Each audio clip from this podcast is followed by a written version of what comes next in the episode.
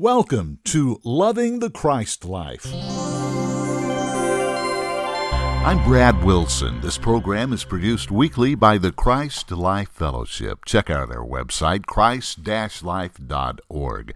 Well, we've been in a wonderful conference that Warren Litzman held years ago in South Africa with this In Christ message, and it is just terrific. We'll be bringing you more of these conferences, but right now, let's go back to where we left off.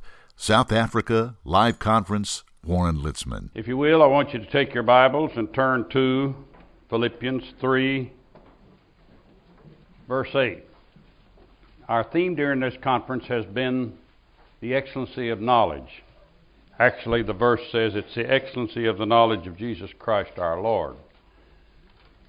But knowledge itself is a standing out word that we are dealing with during this conference. It is my prayer that this has made an impression upon you. God has done everything for us He could do. There's no more He can do, and He said there's no more He will do. Christ died once, Christ finished. That's the key word in His death. It's finished. There's no more God will do. It's all done.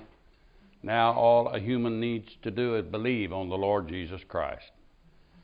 And the whole bucket of grace is dumped on them. However, our minds are slow to catch up with this. So we've talked about the things we need to do mentally to receive for our good those things God has already done. If God has finished His work in us, it's a shame that we live like we do, think like we think, and act like we act. If it's already a done work, our problem, however, is not in God's doing, but it's in our receiving. It's in our coming to know. Most people don't know what happened to them at the cross, they don't know what God has done for them.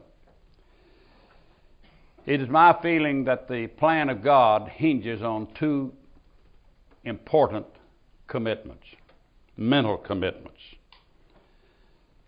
God's plan operates off of two important commitments. And that's the first thing I want to talk to you about this morning are these two important commitments. The first important commitment that has been made has been made by God. The second important commitment must be made by you. But the commitment made by God is far reaching, deep, and beyond our comprehension. And it is only as we understand the commitment that God has made to you and I that we're able to move on in our Christian walk. John 3:16, the most popular verse, says that God so loved the world. He took his most priceless he took his most priceless possession and killed it to show us how much He loved us. For God never says He loves us without making a commitment. And everything God does for us is based on that commitment. That's the commitment that runs the universe so that we can have life and that more abundantly. So there's several things I want to say about the God commitment to us. I want you to understand that if God says He loves us, then we ought to love and care for ourselves, or else our judgment is above God's judgment of who we are. Think for a moment that God sent His Son into this world to die for sinners, and He never questioned who those sinners were. He loved every one of them. I think this is one of the stumbling blocks the world has when they analyze Christianity because they have the idea that if God loves, He loves all of us. Partly that's so. He loved the whole world. He didn't care a bit about who they were, where they were from, what they had done. In fact, the insinuation is made by the Apostle Paul that the worse they were, the more God loved them. Those percentages, however, are simply because we had greater need and God meets our need. So if God loves us like He said He loved us, then we ought to care for ourselves. But the fact is, multitudes of people have accepted Christ as their Savior who have presented to God nothing. Oh, we may give some money, we may give some time, we may go to a building somewhere and worship. But we've never given Him back that love. As I've been telling you in the conference, God is personified love. God is love. If that's what He is, then He has a demand on that love for it to be returned. You can't love.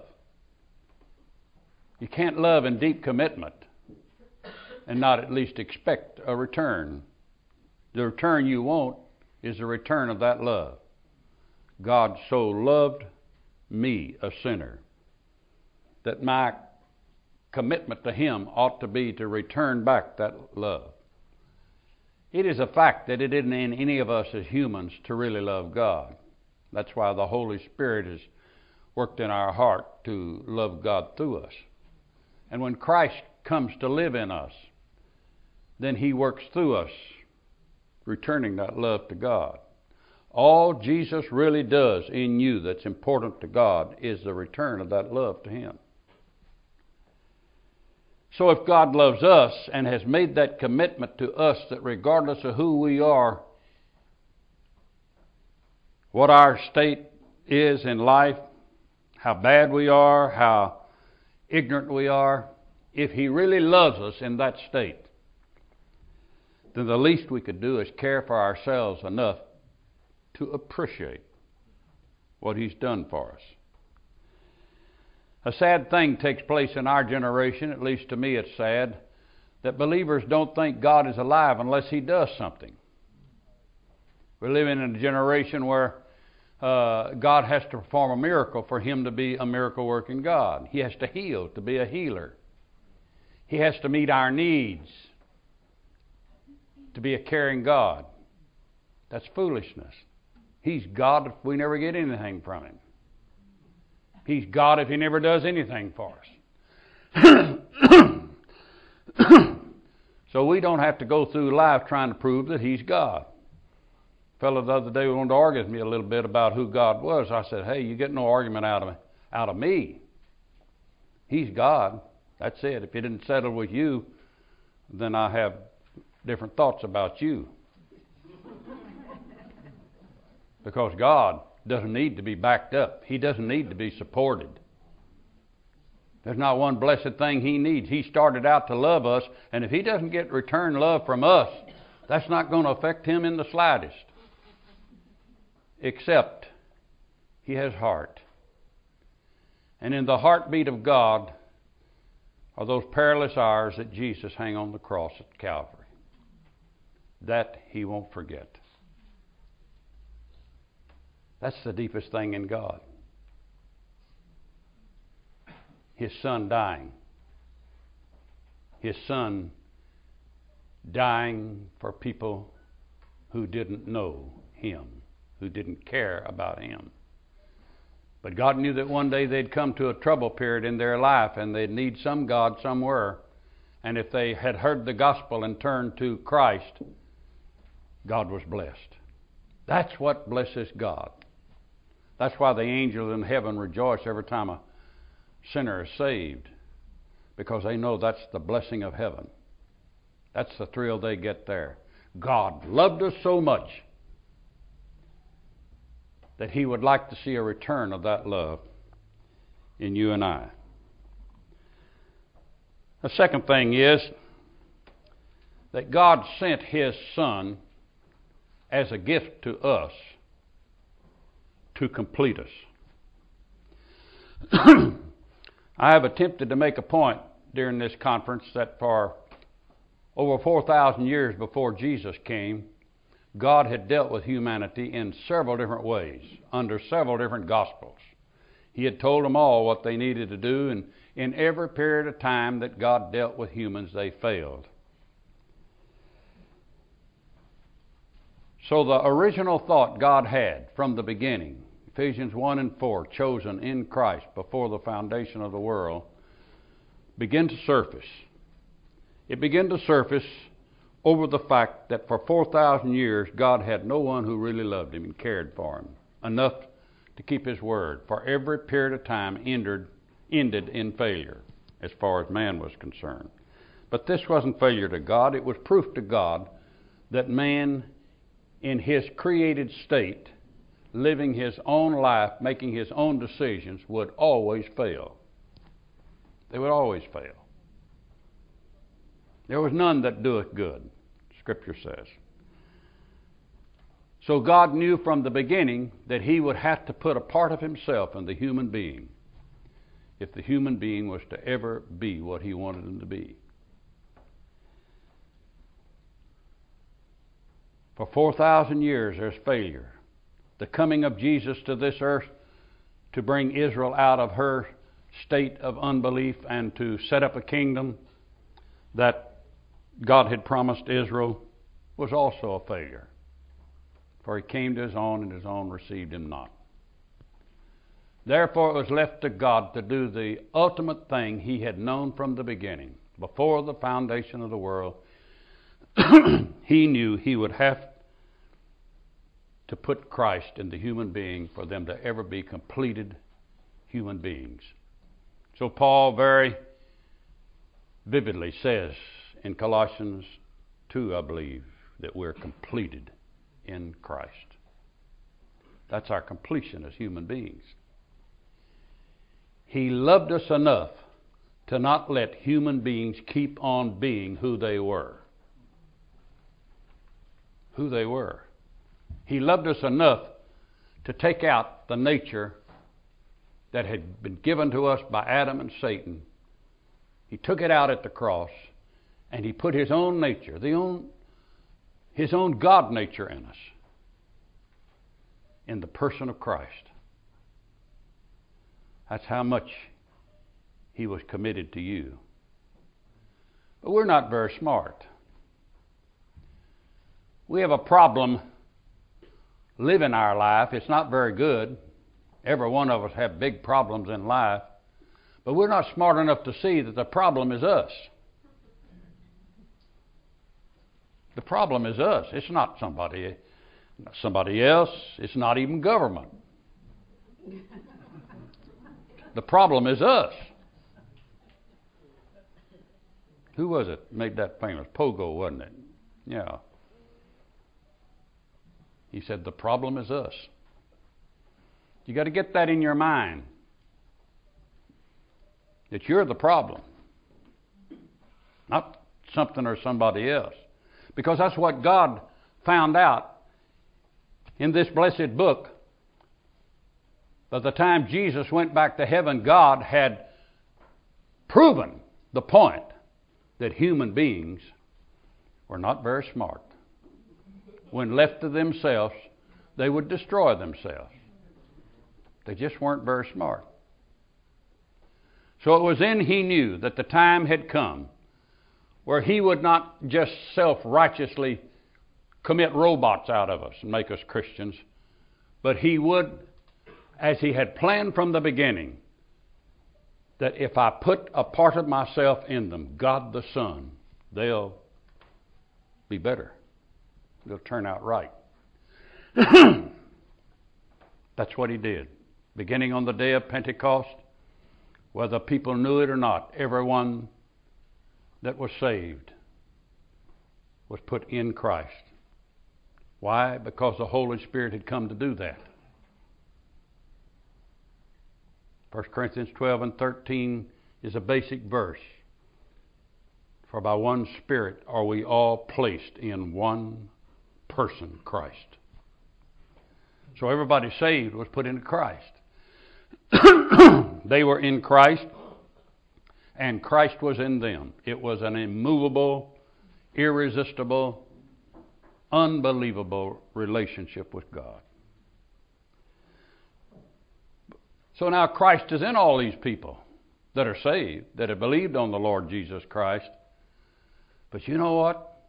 They too don't have much sense. after God has done everything He could for human beings to straighten them out. They prefer to live their own life. In fact, in religion today, that's a, a main point with the psychological and psychic type preaching. That, that you, you have a right to do what you please. You have a right to be who you want to be. That was never in God's intention. He, he never intended to change you from your original image and creation of Him because we're all made differently in that regard. But He did intend that Christ living in us would make some difference. Don't you think that make it should make some difference? Don't you think something should happen to a human being if actually Christ lived in them? Don't you think that sooner or later Galatians 2:20 should take hold of anybody that reads the Bible? I'm crucified with Christ. Nevertheless, I'm still alive, but it isn't me that's alive, it's Christ that's alive. Don't you think that ought to grip somebody sooner or later? It ought to take hold, shouldn't it? Well, you can be in a church 50 years and the preacher will tap dance all over that verse and never say anything about it. he completed us. There were five things that happened in our completion on God's part. Five things. First, He forgave us. He forgave us. Why did He forgive us? Because He understands us. God understands that we were poor, low down, mean, ungodly, sinful, hell bound people. So He sent His Son to save us. He knew that about us. But He also knew that unless we got a change of mind, Him putting Christ in us would make no difference. It, it just wouldn't be any different. So that 90% of Christendom, in my feeble interpretation of life, 90% of Christians have Christ in them and know little or nothing about it. They're more anxious to join a church, to be one of them. They're more anxious to do something to be saved. When the instant they believe on the Lord Jesus Christ, they were placed in Christ. Doesn't it seem like to you that would be important? You ought to understand that. So He forgave us, and He understands us. He understands us here this morning. He understands you. He knows that you make commitments you don't keep. He knows that you'll say words you don't believe. He knows that you'll try desperately to do what is right and have a problem. He knows that. His grace is sufficient. But that's a commitment He's made to us. that's a deep commitment He's made to us. So the other side of the cross is I'll not let Him die in vain. God says that. I'll not let him go through all of that in vain. So I'll work to the nth degree with human beings until they catch hold of what it is I've done for them. I've loved them, I care for them. He accepts us. He accepts us. There's not a one of us that'd be here today serving God, even if you've only been saved six months. None of us would be here today if He didn't accept us, and we know it. He accepts us. He loves us. He cares for us.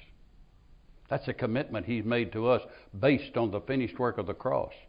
He can do no more at the cross. He can give you no more of Himself. You have everything God has by birthing. He put His incorruptible seed in you the sperm of God works in you. If you don't know it, that's your problem. That's religion's problem because religion hadn't preached the whole gospel and humanity doesn't know who and what they are. Hardly anybody in our world today knows what a Christian is. They think there's somebody that goes to a building, gets dipped in water or sprinkled or drowned or something. and that's it.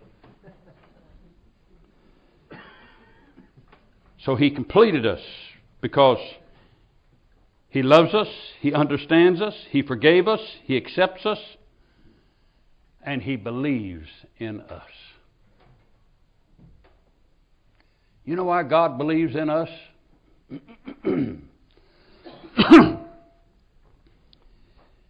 he believes in us because he doesn't look at any one of us except through the cross. Every time he looks at you, he looks through Calvary to see you.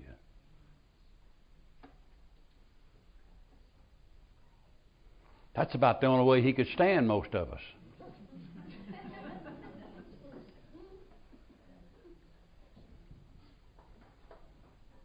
That's his commitment to complete us.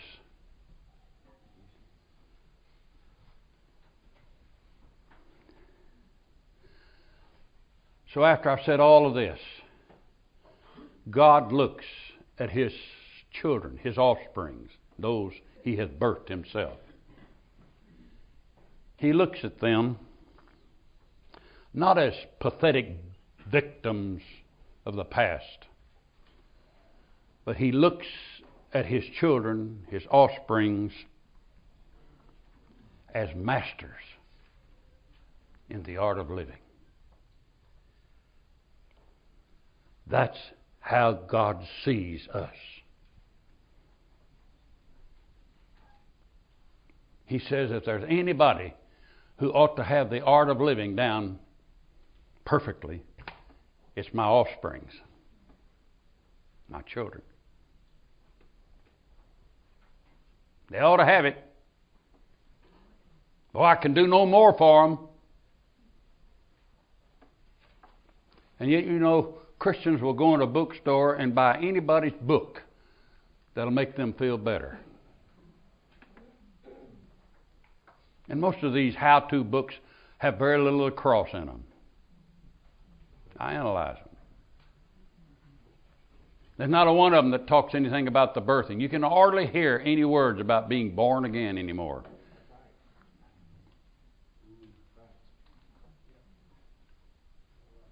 It's as if we were not rebirthed humans. It's as if the cross never happened. It's as if God didn't care.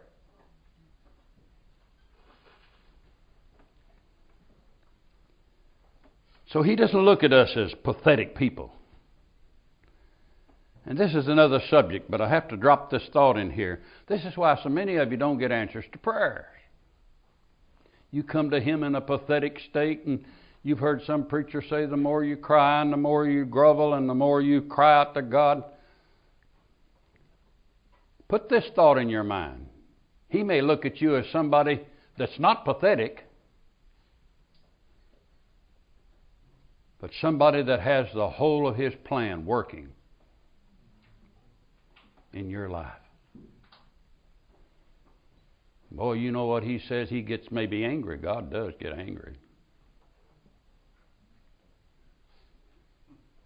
And he says, This prayer won't work today. I'm not going to do anything about it today because you're not a pathetic human being. You're not somebody unloved, uncared for, unwanted. Sure, you hurt. Sure, you're in pain. Sure, you got problems. Sure, you don't know how you're going to make it. But you're not a pathetic human being. You have my Son living in you.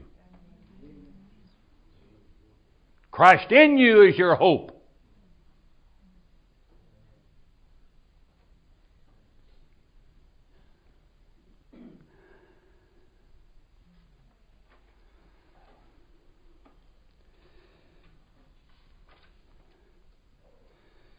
If Christ thinks we are worth dying for, sooner or later we must believe it too. That's probably the deepest Christian growth you'll come to. When you come to the place that you realize He died for you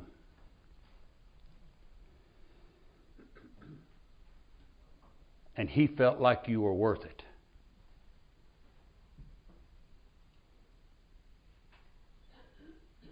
You were worth dying for. Another great excerpt from a conference Warren Litzman held in South Africa years ago. Thank you so much for all of the wonderful response we're getting on these live conferences, and we will continue to bring them to you. Robbie Litzman, thank you for allowing us to go into the archives each week to bring these podcasts to everyone around the world. Also, we want to thank Valerie Hill. She does our Twitter account. Tammy Laycock does our weekly podcast report, and this program is produced weekly by Teresa Ferraro from the Christ Life Fellowship. Don't forget, check out our website, christ-life.org. Read all about us and read all about the In Christ message. Until next time, I'm Brad Wilson, loving the Christ life.